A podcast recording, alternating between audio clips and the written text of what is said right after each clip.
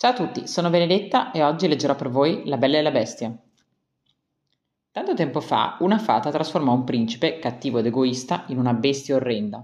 Gli diede una rosa e gli disse: L'incantesimo si spezzerà se imparerai ad amare e a farti amare prima che cada l'ultimo petalo.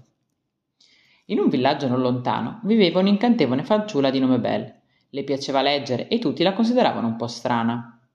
Gaston, il miglior cacciatore del villaggio, la voleva sposare ma lei non lo dignava di uno sguardo, preferiva i libri alle sue attenzioni. Il padre di Belle, Maurice, era un inventore. Aveva costruito un'ingegnosa macchina per spaccare la legna e voleva esporla alla fiera, perciò si mise in viaggio con il suo cavallo Philippe. Ma quando fu nel bosco, Maurice smarrì la strada. Spaventato da alcuni pipistrelli, il cavallo Philippe fece cadere il padrone e scappò via. Inseguito dai lupi, Maurice arrivò davanti a un imponente e misterioso castello, si fece coraggio ed entrò. Il castello sembrava disabitato. C'è nessuno? domandò Maurice, timoroso. Mi sono perso e vorrei un riparo per la notte. D'un tratto un candelabro si mosse e lo salutò. Sono Lumière e questo è Talkings, l'orologio. Incredibile, quegli oggetti parlavano. Lumière aveva appena fatto sedere Maurice quando apparve la bestia. Non sei il benvenuto qui, ruggì, e chiuse l'uomo in una cella. Intanto al villaggio Gaston si preparava a chiedere la mano di Belle. Pensava che la ragazza lo avrebbe sposato. In fondo, lui era così affascinante.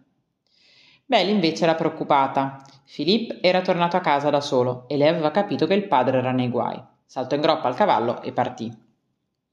Giunta al castello, trovò Maurice in prigione. La bestia le propose uno scambio. Lui sarà libero se tu rimarrai per sempre con me. Belle, per amore del padre, accettò. Tornato al villaggio, Maurice si recò nella locanda per cercare aiuto, ma nessuno credette al suo racconto. Tutti pensarono che fosse diventato matto. Nel frattempo, al castello, gli oggetti incantati avevano organizzato una splendida festa in onore di Belle.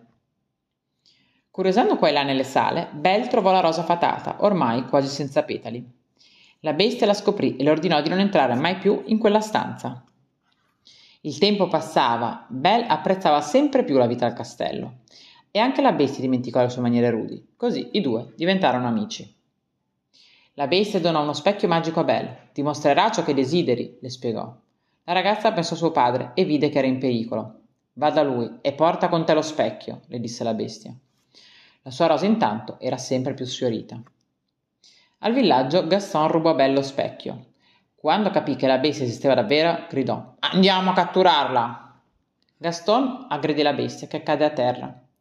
Nel vedere l'amico gravemente ferito, Belle lo abbracciò e gli disse che lo amava. E fu così che l'incantesimo si spezzò. La bestia aveva imparato ad amare e a farsi amare e tornò a essere un bellissimo ragazzo. Anche gli oggetti incantati del castello ridiventarono persone vere e festeggiarono Belle e il principe che vissero per sempre felici insieme.